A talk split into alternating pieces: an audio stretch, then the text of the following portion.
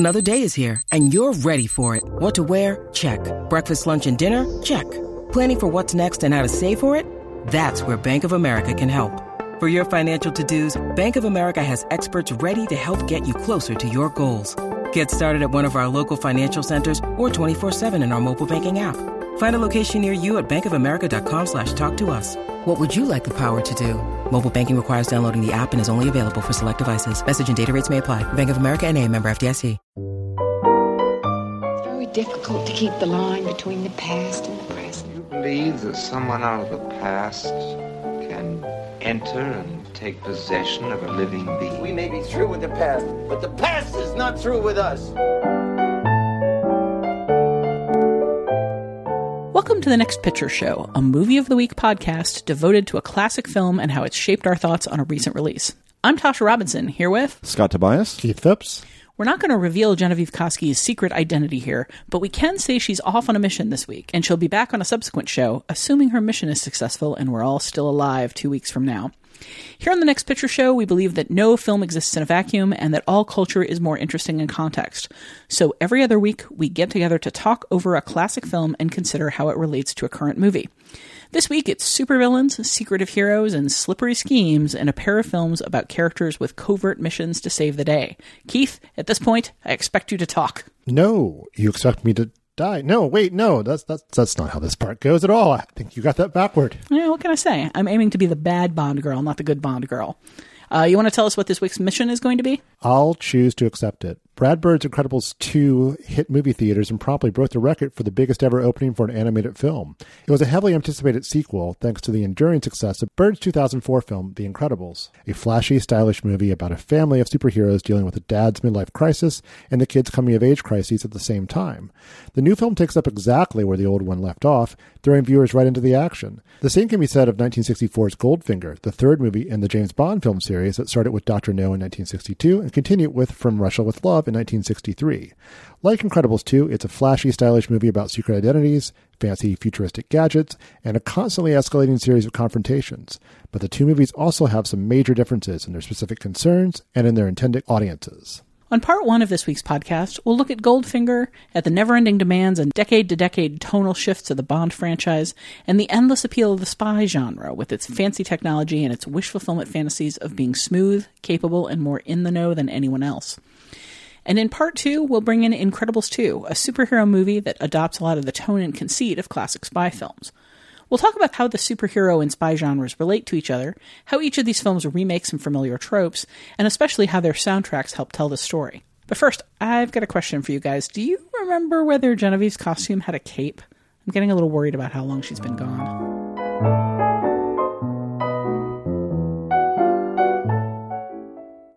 He's the idol of every woman. Who are you? Bond. James Bond. The envy of every man. The nemesis of the treacherous Mister Goldfinger. Goldfinger. Goldfinger, a triumph in thrill-making cinema entertainment. The man with the mind. A three-time winner for Fleming's Secret Agent double oh seven. You. My name is Pussy Galore. Isn't it customary to grant the condemned man his last request? You've asked for this. Come and purr over Honor Blackman as Pussy Galore. The female who is all feline. Also starring Gert Frober as Goldfinger. International cheat. International menace. Gentlemen! Goldfinger, why weren't we told that New York and the West Coast were in on this? Goldfinger, I made a delivery. Where is my money? And you owe me one million bucks. Goldfinger, the man with a finger in every pie. His goal, Fort Knox, the world's biggest bank. His enemy, double oh seven, the world's wiliest, toughest gentleman agent with a license to kill. double oh seven, it spells Bond. James Bond, mixing business with girls and thrills. Girls and fun. Girls and danger. The hotter the danger, the cooler he takes it. I think you've made your point, Goldfinger. Thank you for the demonstration. choose your next witticism carefully, Mister Bond. It may be your last. Do you expect me to talk? No, Mister Bond, I expect you to die. A lot has been written over the years about some of the unpleasant biases and beliefs of Ian Fleming, the author who created James Bond, and how those beliefs express themselves through a predictable pattern where Bond, representing England's brand of cultural imperialism, kills his way through waves of foreigners and other inferior types. Fleming's character reportedly came out of his dissatisfaction with the way Britain's hold on colonies like Jamaica, where Fleming had a home, was decaying in the years after World War Two. Bond was the ultimate fantasy for a man worried about the fading of the British Empire. He was a suave, in-control, handsome man who immediately seduces every woman he meets, always has an answer to any confrontation, and has been specifically licensed to kill anyone he feels he needs to kill to further the superiority and strength of the British Empire. It can be a little hard, though, to see Fleming's reported bitterness and nationalism in a movie like Goldfinger, which is expressly fairly light and funny. Not all of the Bond tropes have aged well, particularly the way Bond goes through female sidekicks, who often show up just long enough to show a little skin or imply a sex scene before they get killed. The Bond films love their beautiful women, but they don't necessarily love them alive. Still, Goldfinger doesn't dwell on death. If anything, it focuses more on gags like Bond calling out the villain, Orrick Goldfinger, for cheating at golf or cards. And then there's that famous exchange, "You expect me to talk? No, I expect you to die." In today's grim and gritty hero environment, those lines would land with a sonorous impact. Here, they're a bit of banter, not much heavier than the exchanges between heroes and villains in the television version of Batman, which launched two years after this film. Goldfinger was the third in the cinematic Bond series, and the third to star Sean Connery as the famous super spy who likes his martinis shaken, not stirred. But it was the first to really play up the humor, and to focus heavily on Q Branch and the gadgeteering adventures that go into Her Majesty's Secret Service. Its famous Aston Martin, for instance, is so packed with defensive devices because various people on the crew kept suggesting new ones to add, which speaks pretty clearly to the specific kind of fantasy James Bond is portraying. It's kind of boys and their toys world full of gear and vehicle and gadgets. They're all controlled by one man who gets all the best lines, all the best ladies, and all the best moments. But while Goldfinger is in some ways a major inspiration for the pattern of the Bond films that followed, it also feels like a bit of an anomaly, both different from the two movies that preceded it and from the more modern movies that followed it. There's a bit of a global conspiracy in Goldfinger, but the film lacks a world-spanning criminal or terrorist organization like Spectre, or an overtly anti-British group like SMERSH. It mostly hinges on the greed of one jovial, dishonest man who's really obsessed with gold. That might explain why Goldfinger is so memorable, and why it's such a specific target for satire, for instance in the Austin Powers movies. Its budget was greater than the first two Bond movies put together. Its fight scenes are bigger and more elaborate, its ambitions are higher, and its strengths are more pronounced. But it's also in some ways a fun, silly movie that expressly knows its limits. Here, Bond isn't really trying to save the world, or the British Empire. He's trying to take down that petty jerk who uses binoculars and a partner to cheat at gin rummy just because he likes the feeling of winning. It isn't necessarily a blow for the sterling ideas of Her Majesty in all her faded glory. It's a blow for good taste, fair play, and for people who don't like seeing a good bowler hat wasted on murder. And incidentally, we'd appreciate its return, along with all your other equipment. Intact for once when you return from the field. Oh, you'd be surprised the amount of wear and tear that goes on out there in the field. Anything else? Well, I won't keep you for more than an hour or so if you give me your undivided attention. We've installed some rather interesting modifications. You see this arm here? Now open the top, and inside are your defense mechanism controls. Smoke screen, oil slick, rear bulletproof screen, and left and right front wing machine guns. Now, this one I'm particularly keen about. You see the gear lever here? Now, if you take the top off, you'll find a little red button. Whatever you do, don't touch it. No, why not? Because you'll release this section of the roof and engage and fire the passenger ejector seat. Whoosh. Ejector seat? You're joking. I never joke about my work, double oh seven. Okay, guys, before we get into anything else about this movie, since we were worried that we might spend the whole conversation talking about the problematic, uh, can we just talk about how great Monty Norman's James Bond theme is and how great the score in this movie is in general? Yeah, tip of the hat to John Barry for the score, who, who, you know, Monty Norman does the theme song and then Barry does sort of the sweeping, epic-sounding music of all the Bond movies up to a certain point. There's some action in this movie that it just, it's the rhythms of it, the beats of it are so different from modern action in a lot lot of ways. And to some degree, like uh, just, you know, watching him tear around in a car feels a little slow to me by comparison. And the score is so there. Like, it's so immediate and intense and exciting, but also just bouncy in a really upbeat way. And I, I think it really makes the action sequences pop here a lot more than they would otherwise. Yeah, I agree with that. We spent, you know, a good fifteen, twenty minutes before we started recording this episode just uh, doing bits of the score and the song by uh, Shirley Bassey, which I think is certainly a top five uh, t- oh, yeah. title sequence. I think. Right? Uh, top five title sequence, top five Bond theme song. For sure. For sure. Uh, for, it's simple. Maybe the top? I don't know. I'm going to think about yeah, it. Yeah, what's better? I actually really like Skyfall. yeah, what about... Uh, I, I understand about, it's Adele Smith's personal song. Nobody does it better. What about that one? Good, that's, that's a good, good one. one. That's a good one. What's, what are some other good Bond theme songs? I, I'm I'm sorry. I'm just I'm seeing uh, Spectre and like the exploding squid on screen. Uh, it was an octopus. A View to a Kill is pretty good. Yeah, it's good. I, mm-hmm. I like Live and Let Die. I think that's oh, a, it's a very good song. Yeah. Uh, Diamonds Are Forever. Another Shirley, oh, Shirley sure. Bassey. Sure. That's a yeah, good one too. Yeah.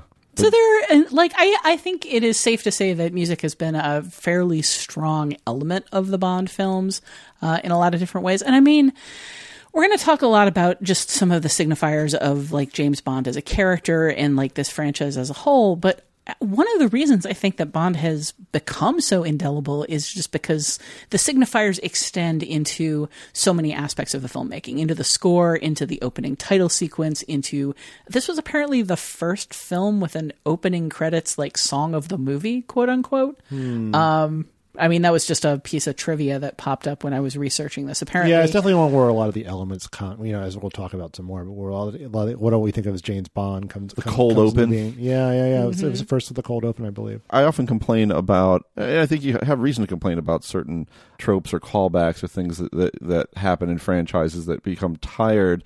With James Bond, there's just something satisfying to have these like compulsory elements that come up. The, part of that is the music, and some of it is, you know, when he orders his martini or says his name. And you just expect those elements to be in the film, and the, the, the, for some reason they just they continue to be satisfying and not tiring. I'm not really sure what's behind that phenomenon, but Goldfinger does a great job of establishing that some of those things and, and reinforcing them in memorable ways. I, I want to say that part of it is because they're such small things. Like, it doesn't slow the film down for him to ask for a martini shaken, not stirred, or mm-hmm. to introduce himself as Bond, James Bond. It's not like, uh, you know, and now we've got to have a ten minute uh, sequence of the Minions doing a cover of whatever song of the week in blah blah language. Like, it doesn't slow down the film. It's it, it can just be dropped in there.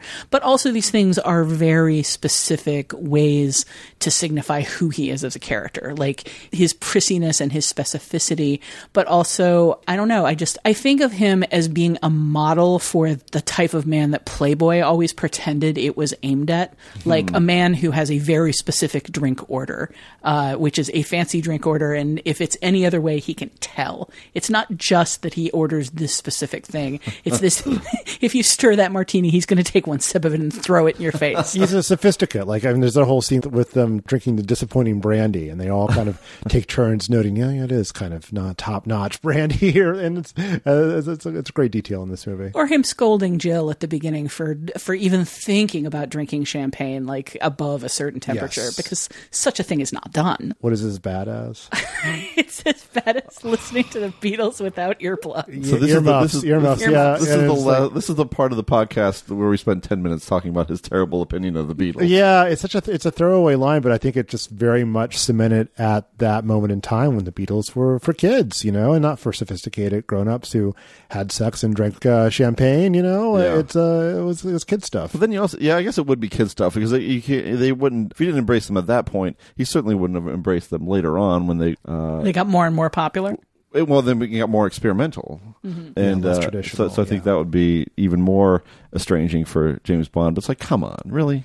Yeah, you put that in the movie, James a, Bond. It's a it's a clunker of a line yeah. these days. Well, maybe maybe I'm sure, maybe, I'm sure it got laughs in sixty-four. What, what, what, what about uh, the Dave Clark Five? He yeah, yeah. The Dave no, but Clark I'm five. Sure it spoke to a very real cultural divide, generation gap in nineteen sixty-four that that has since uh, uh, it doesn't make quite as much sense anymore. For sure. Yeah, I mean, I to me it still makes a little bit of sense because they did end up going experimental because they covered such a wide range of music and because they were always they were a popular band and. like, he's not about populism. He is directly about mm-hmm. elitism. Yeah, but I mean, I think there's sort of a cultural prejudice among us, uh, that generation against the Beatles and rock and roll and anything the kids were into that is is less obvious watching the, you know, you, you're not thinking of that when you're watching the film today. Yeah, and I, I think that's an interesting thing about, like, Bond in specific. And, I mean, looking, we paired this with Incredibles, like, a large uh, chunk of the Incredibles primary cast are teenagers or kids.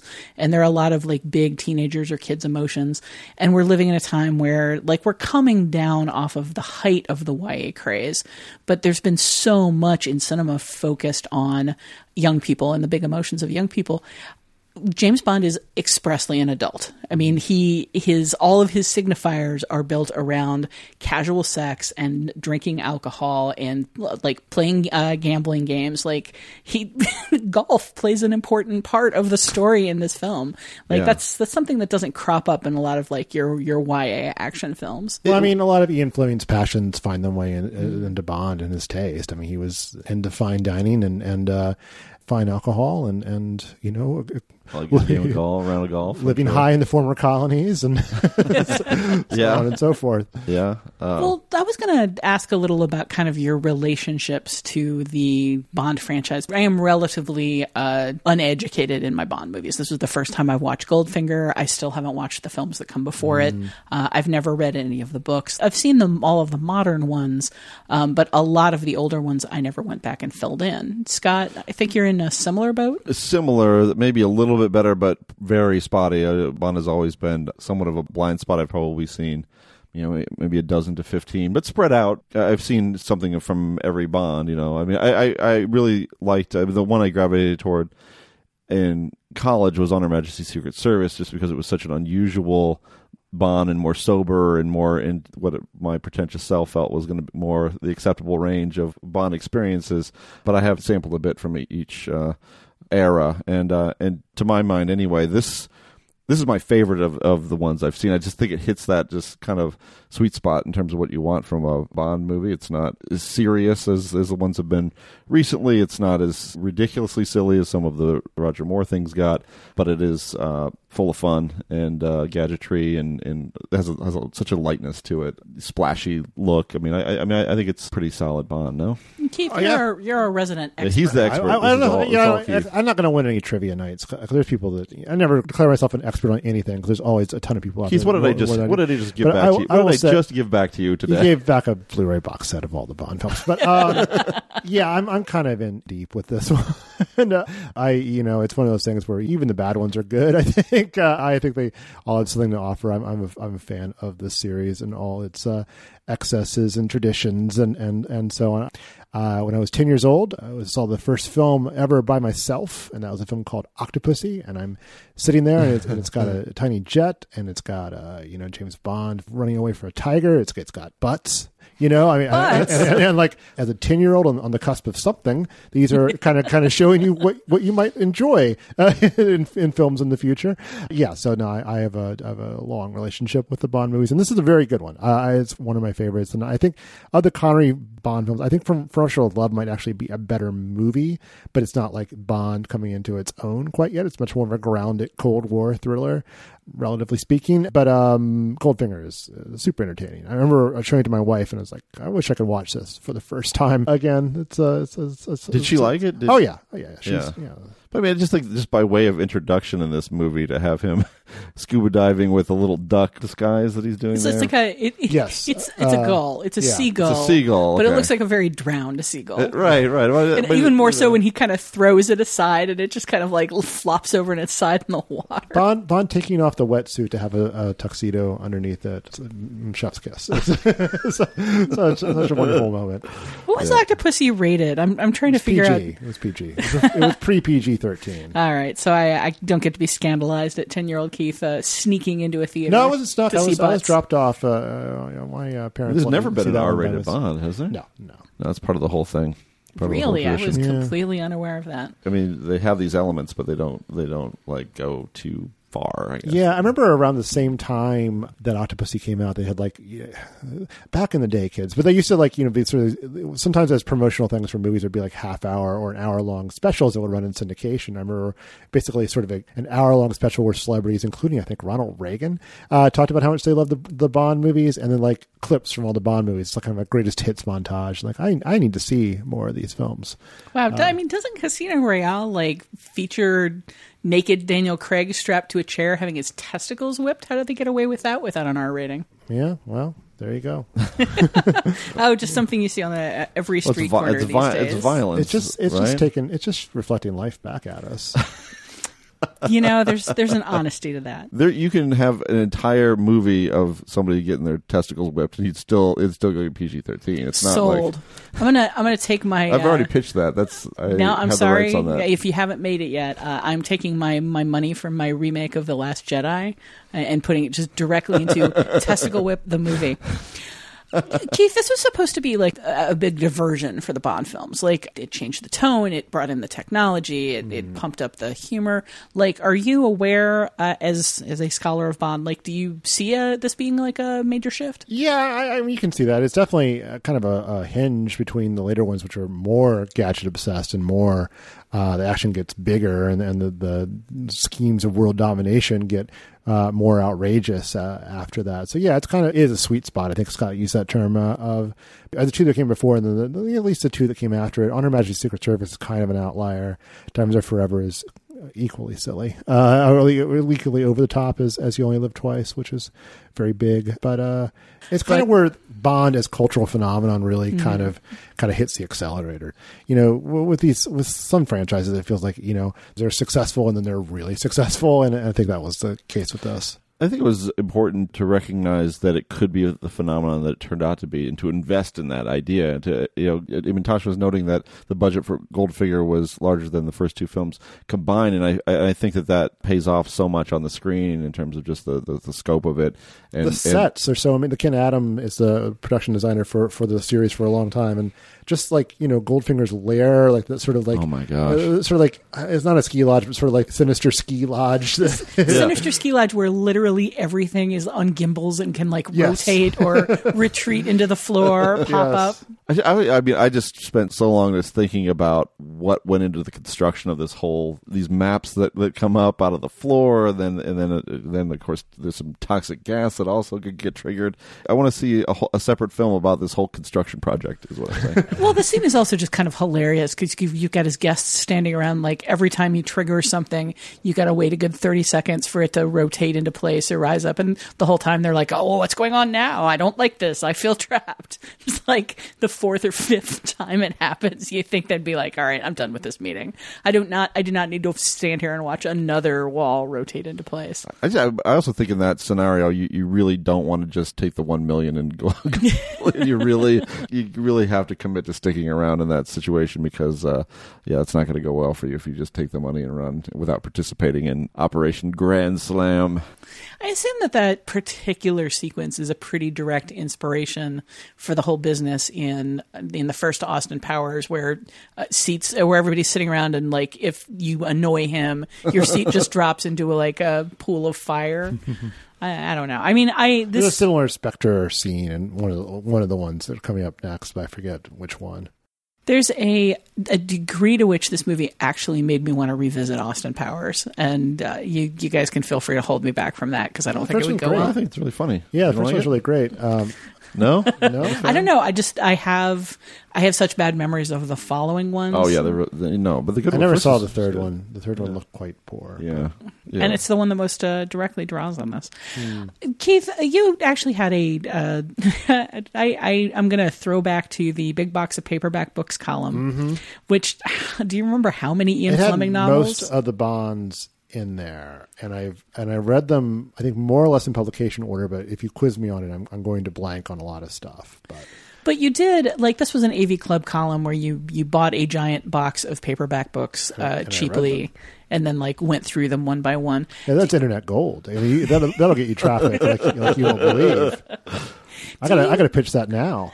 But I remember, mostly I remember because I edited all these pieces, and I just remember being really interested in just kind of over time, you seem to be like tracking Fleming's kind of devolution as he went through the mm-hmm. series into basically getting more and more racist and like more and more excessive. I don't know about more racist, I because I, I think Live and Let Die is the second one, and that's not great. uh, that's really not great in many ways on that on that front. But he gets grumpier, and Bond gets more and more tired. I'm going to blank on which one it is, but one of the later novels is basically Bond being sent to recuperate at a spa because he's just so broken down, his mind shattered by all he's been through, and and and uh, the tone is not as light as as the films. I find that interesting in part just because, you know, the Daniel Craig Bonds were really the, like the first time I watched a bunch of Bonds with the same character, the same actor in a row. And Daniel Craig Bond from the beginning struck me as exhausted and beaten down mm-hmm. and, and barely functional. One of the things that strikes me about this film is just getting to see the, the chipper young Sean Connery Bond, who in the early moments of the film, he meets a woman, kind of pins her down on a chair, like leers at her, and like two minutes later they've had sex. Bear in mind, this is the second woman we've seen him with within the first, leaving out the cold open, within the first, you know, few scenes of the, of the, of the movie. But, and then five minutes later she's dead. Mm-hmm. And his reaction to that is, huh, okay. Like, you know, as opposed to Daniel Craig Bond, who uh, seems to experience, he goes through the same patterns of love them and they die for certain values of love. But uh, like, he seems to feel each one deeply and emotionally. Connery's just like, I'm I'm out here having fun. Like, if they choose to drop dead, like what? That's that doesn't reflect on me. Uh, yeah, I think Connery at this at this age, at this stage in his career, is not really capable of that kind mm. of pain in the way Daniel Craig, I think, was born looking pained, you know. Mm. I don't, I'm always struck by this line. Alan Moore wrote an introduction to an, one edition of Dark Knight Returns or another, and it talked about how you realize certain things as you go on, and you realize, you know, naming off a couple of different ones, but but also it's like like you realize that James Bond is primarily motivated by his hatred of women, and like Moore's never expanded on that thought, and it's always like I've always wondered like what exactly he meant by that, but you can kind of see that, you know, you squint and it's not really hard to see the character is just running through women because he doesn't really want anything to do with them in some ways. I mean, there is a degree here. I, I just I think of him, you know, smacking the woman on the ass by the pool. Just mm. you know, there's huh. a sort of uh, like I'm done with you, you can go now mm-hmm. attitude that stretches throughout the movie. For me, I mean, that just makes Pussy Galore a more interesting character for me. Like, I, I actually really kind of like her character. Did she feel coded as lesbian to you watching the movie? Ge- Genevieve, is, who's recording, is, is nodding quite quite. I, that's violently. Almost more head thrashing. I, it's more explicit in the novel. I'm sorry. Did the character who is surrounded by other women who like all like, seem to sort of look up to her and all kind of like look like her? I also like the I'm immune when when it, don't turn oh, your yeah. charms on me. I'm immune. Oh, for sure. Yeah. But I mean, she can also just play as, you know, more sophisticated than say Jill, mm-hmm. who like there's something very rapey about that whole first sequence where he like he breaks into her room. Um, she's not wearing much, and then he like physically leans over her and pins her down. And it's kind of creepy. And like Pussy Galore isn't having it. Like he he kind of does the, oh, it's your, it's a woman. All right, I got this. And she's like, nope. But could anything, I mean, could anything bad ever happen from sleeping with James Bond, though? Yeah, probably not. Yeah. No, definitely, definitely not. What do you think about uh, Connery's performance in general? You have any any particular thoughts on Connery Bond? I mean, I think Connery's the best Bond in many ways, the definitive Bond in many ways. My heart is always with Roger Moore because that's the one I grew up with. That's the guy I grew up watching. But I, I, I think... a lot, you know, I don't sure there's a lot of shading, you know, his characterization of Bond in any of the movies. I think it's more of, you know, it's a word that's overused, but I think truly in many ways an iconic performance, and in the sense that he's he's setting up an icon and, and establishing what the boundaries of, of that character are. That's absolutely true. I mean, and I think it helps to be first, to be able to be the person mm-hmm. to establish all of these things, and then everyone is going to be compared to that standard. So it's really hard for, it would be hard for anyone to really match uh, Connery, except for, you know, Lazenby. no, uh, uh, but like, yeah, no. So. I, I don't hate on Lazenby. I really, one of, I really wish that movie had been made with Connery. I think if that movie had been made with Connery instead of Lazenby, it would be undoubtedly the best Bond movie. Yeah, I think it's really still really good, but it's oh, been yeah. it's been a long time. Really good, uh, except for that turn to the camera uh, stuff at the beginning, which is awful. But uh, yeah. uh, sorry, which which movie are you talking on, about? On Her Majesty's Secret Service, uh, the the one uh, George Lazenby film made after Connery left. Lazenby came in. They offered him uh, more, and he stepped away. And then, and then Sean Connery came back to play Bond. How, how, how many? How many did you do after after that? Just one. Diamonds Are Forever, and okay. then and then to you know to connect back to what we were talking about before. Roger Moore comes in, and they try to redefine the character in ways that just don't work right away because, I mean, just, just the, the iconography, they have him smoking cigars and drinking bourbon.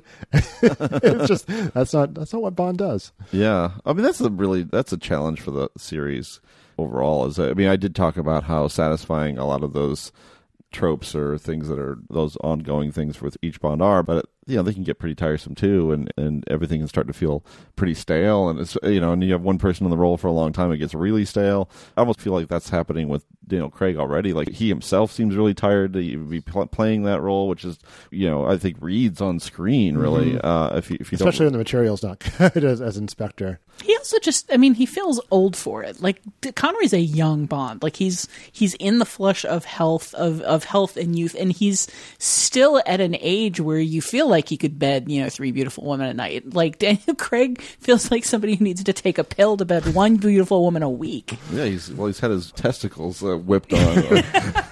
uh, Daniel Craig is only fifty. But he, still. yeah, but oh my God, but he's such a seamed man. Like, like he wears the weight of the world, and in a great way. Like, I really enjoy him as an actor. Uh, like, I've enjoyed a lot of his films, and I enjoy it when he gets to kind of like break away from that character a bit and the gravity of it. Character a bit, but like I he's one of those people who may have come out of the womb like looking like they were ready to play grandfathers. Yeah, that's an interesting point in that uh, to talk about another Bond, Pierce Brosnan. Like, Pierce Brosnan's post-Bond career has been so fascinating to me in light of Bond. The fact that he played that role, and then you get kind of this tired, long in the tooth type of character in movies like Matador, mm-hmm. Taylor or, Panama, Taylor Panama. Just like that, it, it makes it gives so much more depth to those characters than they would have already. Like, Pierce Brosnan suddenly kind of came alive to me as an actor after Bond, and like maybe Connery was just maybe the same way. I mean, you, you got to finally see him as an actor after he finished up Bond and started to do other things like Zardoz. Well, I mean, like, yes, like Zardoz. Yeah, really... which which really drew on his like acting skills. Acknowledge class, acknowledge classics such as Zardoz. Mm, I, I'm. It is for I me. Want, I know, but it's interesting. Yeah, it's an interesting movie. I'm not saying it's not. I mean, in some ways, Bond is almost a male ingenue. Like, he playing him does not require a whole lot of sophistication. He's like he's a smirk and a couple of fists, uh, and he's got to look good in a tux. But like here in particular, he doesn't require a lot of like depth or, or sadness or strength. And after you've played that a bunch of times, moving into something like The Matador, uh, that does like require emotional reservoirs, uh, it just looks so much more. more interesting as a result. And you could probably say that about anybody. I mean, the way people reacted to like even Tom Cruise in Tropic Thunder, there's just sort of that feeling of you've been doing the same thing, and it's the same thing that has a long line of the same thing going back decades upon decades. So we have a sense for the flavor of it. It just feels like you're part of this like very specific continuity. And then when you step out of it, it just feels like all the more refreshing and daring, you know, because you're you're no longer part of this This very predictable thing. Definitely. Do you have anything other else to say about Honor Blackman and her performance, or really just about that how that character is is written or her part in the story? Yeah, I think you need a character that can hold her own against Bond after the women we've seen prior to this. I think she comes in and, and owns that uh, really well. Uh, you know, it's a film that could survive without another performance that's as, as memorable, but uh, but she gives the film a boost. I think there's more more depth to that character than really Bond himself. I mean, there's a lot more to think about with her than than with him. You kind of know where he's coming from, so it kind of adds that the layer to the movie. And in the end, he he shows her the way. you know, way back to, to Loving Men again, and, and as it, as it, oh, wait. uh, yeah. What about Gert Frobe? He just, uh, like, I, I was endlessly surprised by his character because he just does not really fit. I guess, you know, I guess you have Blofeld, like you have chubby smirking Bond villains. They're not all, you know, Spectre and SMERSH, which I cannot get enough of saying, by the way, SMERSH, SMERSH, SMERSH. Mm-hmm. But he just seems so delightfully petty. Yeah, no, I, I yeah, I love him. He's just a jerk. He's just, you know, it, it just jerk operating on the largest possible scale he can manage with his money, you know. Like he wants to cheat at golf, cheat at cards. He doesn't need to cheat at cards to make money, but it's it gives him a thrill to, to be uh, be a jerk, you know. And, and it gives us a thrill to see those cheats exposed both times that, in, I mean, gar- in cards and golf. I, I think it works in part. You, you know, you've met Goldfingers. They, they don't tip. They harass the waitstaff, and, and uh, that's, that's who yeah, they are. Yeah, and, and they're swimming in money. Yeah, exactly. Yeah. Yeah, d- definitely. He's a wonderful villain. But w- why though? What's the, uh, what's the story with Oddjob? His devotion to uh, to Goldfinger. He's the henchman. That's it. Just take that on face value. You don't need more than that. Yeah, I, I, I, there might be some backstory in the novel I'm forgetting, but I don't, I mean, I don't it, think so. Yeah. I mean, he's a very Cato kind of character. Like, mm-hmm. he's that sort of, I'm going to say the word Oriental. He's from the mysterious Orient, so he has mm-hmm. mysterious abilities, like the ability to kill a woman with a bowler hat from fifty yards away. Apparently. Like, there's that, that like, sixties sense of exoticism. Like, mm-hmm. why why are all of the henchmen, like, the, the mooks, why are all of the mooks in this movie Korean? They're not. You may have missed a line of dialogue, but, but he's he's in bed with China to sow chaos in the West by ruining our economy by irradiating all the gold. So those, okay. those, those he's the, referred to yeah, as Oddjob is Korean. Is, and I somehow I associated that with uh, with all of the mooks. No, Oddjob is Korean, but, but yeah, but, yeah he's he's he's working with the Chinese, uh, the Red Chinese. Of course, the Red yeah. Chinese. So, I mean, there is sort of that threat to the British Empire, I guess, through her allies and the world economy. But I just, I never feel, I never feel a threat to Britain here. I just, I really just feel a threat to people playing golf without, like, being cheated on. Yeah, well, you know, he's he's a British villain, though. He's he's despite his accent, he is from England, so he must be tracked down by Her Majesty's Secret Service. Yeah, they just, it feels, given a lot of the stuff that Bond gets up to in later films, where it, it's expressly about terrorism, it's expressly about, you know, the the concerns of the moment. Like so many franchises that spread out and go on, like the Bond movies kind of try to find a way to fit into their era and to, like, evolve for the present. And this this movie, I'm not sure it really tracks the, the deep-seated concerns of nineteen sixty-four. Well, except for the, those Beatles, of course. Mm-hmm. Yeah, I mean, that that all seems by design. To it's a piece, kind of a pure escapist experience, and not, not engage uh, really with the world as it is. I mean, that's almost what, you know. I remember, I remember when the Born Identity movies came out. Uh, Matt Damon really was upfront about having this series be a counter to what he thought the James Bond films represented, you know, which which were imperialism, and, and I don't know if he used said racism, but I mean, the Bourne movies are, are so grounded in the here and now, and and uh, and have a certain kind of social and political conscience to them that is absent from a, a movie like Goldfinger. So, I mean, the Bond movies, especially like starting here, where I, there's just the whole sequence with Q Branch that's like, here's your devices. We're going to have the setup, and then you're going to see each one of these things play out, like, later. Like, we're we're putting the arrows in your quiver. We're putting Chekhov's gun on the wall. There's, like, eight guns. You're going to use each of them in turn. Mm-hmm. But, the, like, this was sort of the transition into uh, what you're telling me was known as spy-fi. Mm-hmm. Yeah, just sort of this this blurring of, of espionage and cutting-edge science. I mean, you'd see it. It would be hugely influential in the later seasons of The Avengers, which Honor Blackman was on before this. But, you know, you get all kinds of Bond parodies and ripoffs, and the line between parody and ripoff is a little thin. But, I mean, you get the, the Flynn movies that you get in, like, Flynn with James Coburn. You got Matt Helm with Dean Martin, which kind of just sort of take the silliest elements of this and blow it up, but not even that much, you know, that they're, you know, imitation is parody, but also imitation is like, oh, let's get some of that action for ourselves. Uh, and it was not just, you know, the States and, and, and Britain. I just read a, a um, history of the making of two thousand one, um, A Space Odyssey, and, and Arthur C. Clarke's partner in, in Sri Lanka was spending all their money on, you know, a Sri Lankan James Bond parody, which, uh, you know, I, I, there were other things like that across the world. I, I know there's some Hong Kong ones. So, yeah, this is kind of like, you know, ground zero for that, where you, you know, you get a, get a daring man of mystery, gadgets, and, and uh, there you go. I'm a little fascinated when we're kind of talking about what to pair with The Incredibles. There are so many films and shows that influenced it and, and shaped it.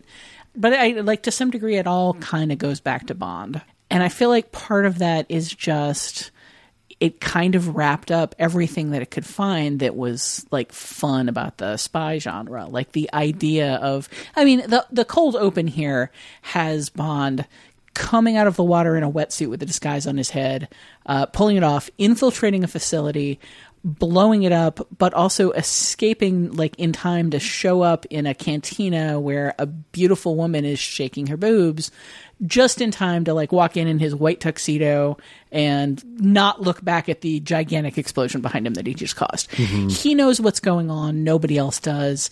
Like he has information that nobody else has. He has the power to like destroy things, but he also has the power to be like completely sophisticated and fit into any environment. And all of these things are such big draws.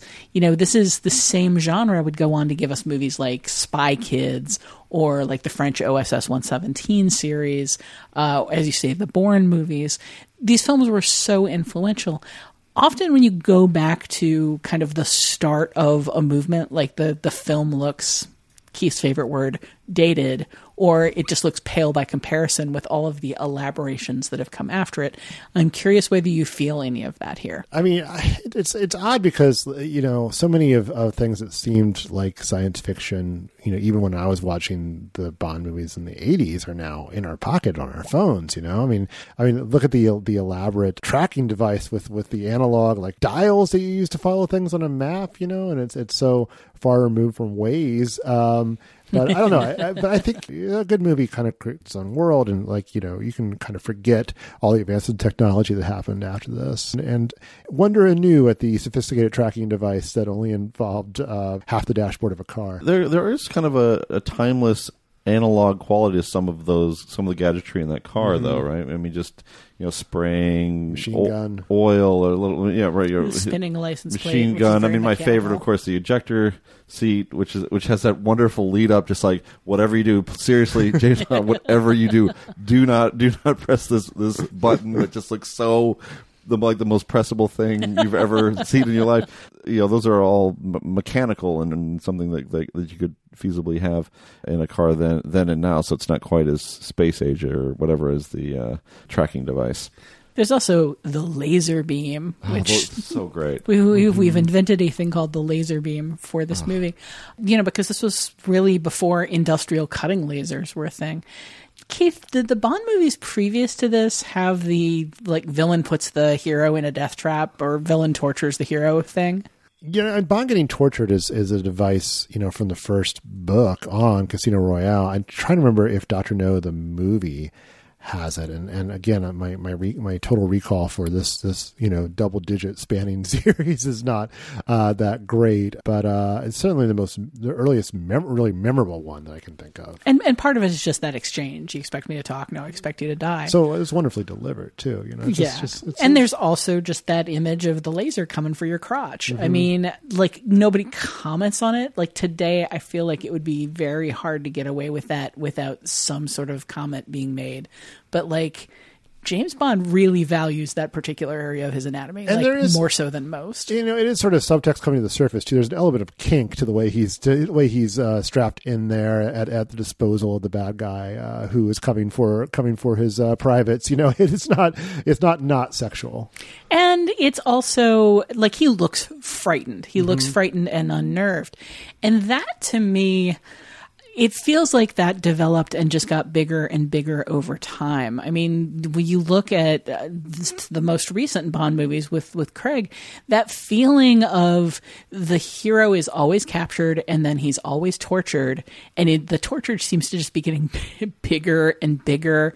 And it's okay for the hero to be like frightened and and hurt and to show it during those scenes, but it's so ritualistic. It fascinates me because characters like like Craig's Bond uh, and like a lot of the specifically male action heroes we have these days are not allowed to show emotion and are not allowed to show pain. Like they're basically allowed to show anger and a sort of like grim sadness.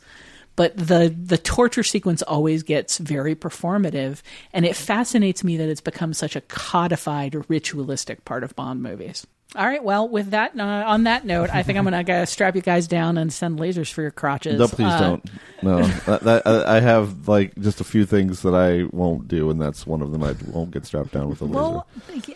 Well, Scott, I expect you to talk. That would probably do it.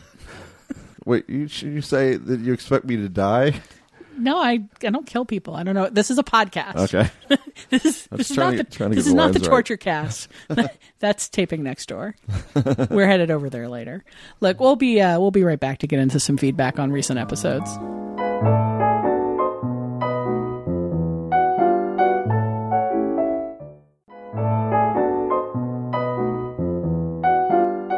Now it's time for feedback, when our listeners weigh in with their responses to recent episodes and anything else in the world of film. I wasn't around for Taxi Driver and First Reformed, and I still have not seen the latter, so I'm going to leave it to you guys to discuss the letters we have about these episodes.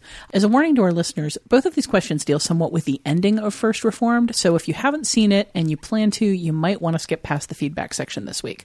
Scott, you want to kick us off? Uh, sure. Uh, Kyle in Boston wrote in asking what we thought about the use of the hymn "Leaning on the Everlasting Arms" in First Reformed. He writes, "As a non-believer who studied at a Catholic college, I'm not well versed in Protestant songs, and so I'm not sure how common the song may be. But my immediate thought as the song began toward the end of the movie was of Night of the Hunter and Robert Mitchum singing the song. The sequence in First Reformed doesn't mirror children being stalked by a killer, of course, but I did feel like there was some purposeful callback to the Night of the Hunter. Perhaps Toller's despair stalking him as he places the barbed wire around himself? I also thought that the visuals of Victoria Hill singing and the sounds seemed a bit detached, perhaps a note that we are falling into a dream state or following Toller's soul as he slips away from reality, something that might relate to the Night of the Hunter's somewhat fairy tale feel. I may be wrong, and the song may be very common, but as a fan of The Night of the Hunter, having not heard the song much outside of that movie, and given Schrader's love for Semitic references, especially to those about men of God, as you all noted, I felt it was deliberate, but can't quite put my finger on why or how." Yeah, I, I think that's got to be a reference, although I, it escaped me as, as a reference to Night of the Hunter until until we got oh, this letter. Oh, yeah, to me, well, I, um, I, I, that that association is absolutely yeah, yeah, like in stone for me. I mean, it's one of my favorite movies ever, The Night of the Hunter. So, so, but so, it, so why do you see? Well, say that, no, given that, that, that's, that's the thing I can't explain. I don't really see. I don't know what the connection might be, other than this practice of a corrupted form of Protestantism mm-hmm. that's that's happening in both films of, of, of the cloth and, uh, and of parishioners are asserting values that, that they don't actually hold. Um, I'll take it. Yeah. So uh, because I mean that's what is the church? The church is filled with those types of people that that, that have been shown to be quite compromised. I mean, I, you wouldn't necessarily say that of everyone uh, sitting in that church, but I think if there's going to be a connection between the Night of the Hunter and First Reform, maybe that would be it. Just about corruption within that particular religion.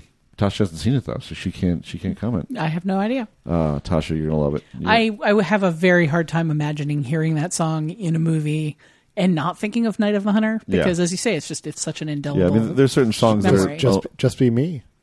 uh, I feel stupid, but yeah, of course, of course, that's a connection. I think maybe it's just the way it's sung. I guess. Yeah, maybe because in, in Night of the Hunter, it's just he has that. Well, they both sing it, Lillian Gish and mm-hmm. and, uh, and Robert Mitchum in, in unison towards the end there, but uh, it has a, a, a slower, creepier, more menacing quality certainly in Night of the Hunter than it does in First Reformed. Well, it's not hard to believe. Keith, you've got another one about the ending of First Reformed? Absolutely. Kevin writes, "Hey, gang, I came across this tidbit in listening to a few interviews Paul Schrader gave on First Reformed on the A twenty-four and D G A podcast, and wanted to know what you thought. Schrader says he deliberately shot and edited the ending to be perfectly ambiguous as to whether Hawk's priest is miraculously saved at the end of the film by Seyfried's character, or if their kiss was all a figment of his dying imagination, the last thing he sees before the afterlife. Schrader also talked about how, after test screenings, he quizzed the audience about which way they thought the ending felt and would re-edit it until he got a fifty-fifty ratio. I know intentional ambiguity is hardly a new thing in film, but I'm a little delighted how open and honest Schrader is about it and want to know how you feel. Thanks a lot. I really enjoy the show. Well, we did get into that a little bit on the podcast as well as as, as a way it could possibly be read. And, you know, I think it's kind of a litmus test in some ways as, as to how you feel the whole, how you view the whole film and how, how you view its sort of central wrestling between uh, despair and, and hope. Uh, fifty-fifty is an interesting, you know, is an interesting thing to go for. I mean, first of all, I, I really like the idea of using test audience results to make your film more ambiguous, which is really not what you think of. What a test audi- when you think of test audiences, you, you think about films getting watered down or having to be altered because they got a bad score, uh, when in fact you can use test audiences in a different way, which is to really get a register of how people respond and then tell your film creatively to a certain end, which so I kind of respect Schrader for doing that here. As I said in the on, on the show, on the episode, the film does set you up for the possibility of a of a transcendent ending or a, an ending an ending that isn't that we ne- aren't necessarily to take as literal. But I'm, I'm comfortable with any interpretation. Obviously, Schrader is as well, so I don't really feel like taking a firm position on whether what we're seeing is, is real or not. Do you have a leaning in terms of what you want, or is what you want the ambiguity? The, what I want is the ambiguity, I think. I, I just appreciated the ending as as it was, as it uh, the potential for what it could have happened and what actually happened. I, one thing I will say, I maybe if I, if I were to lean toward one conclusion, it would be towards the more hopeful ending, and I and I, it was an, an idea that just kind of stuck in my mind after seeing it and Taxi Driver together, and considering the full scope of Schrader's career and considering the evolution of the God's Lonely Man character, and, and that this idea of that piece of narration in Taxi Driver about how how a person doesn't shouldn't devote themselves to morbid self attention, that that they should uh, want to be like other people, want to want to make those connections, and how hard it is for a Schrader character to make those connections. And so to to get to a point in First Reformed where where um, Ethan Hawke's character is really trying hard to to um, connect with his parishioners and to become part of humanity and to salve his loneliness in some way. I mean, I, I like the I, the idea that he actually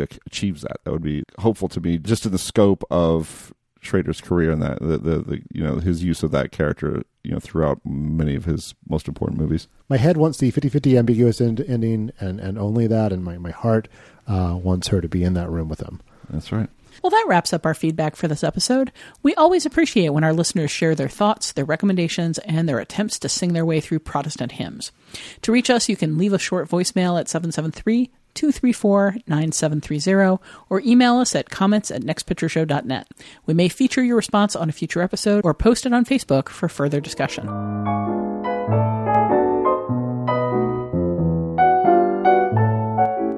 That's it for this episode of The Next Picture Show. In part two, we'll bring in Incredibles two and consider how it switches out Bond's smug, swinging bachelor fantasy lifestyle in favor of a family dynamic, and how that choice opens up a lot more opportunities for different kinds of stories and different flavors of fantasies. Look for that later this week, or better yet, subscribe to The Next Picture Show on Apple Podcasts, Spotify, or your podcatcher of choice. Find us at next picture show dot net, follow us at facebook dot com slash next picture show, and follow us on Twitter at next picture pod so you always know when a new episode drops. Until then, go ahead and stir your martinis, guys. It is really not going to hurt them that much. Goldfinger, pretty girl, beware of this heart of gold. This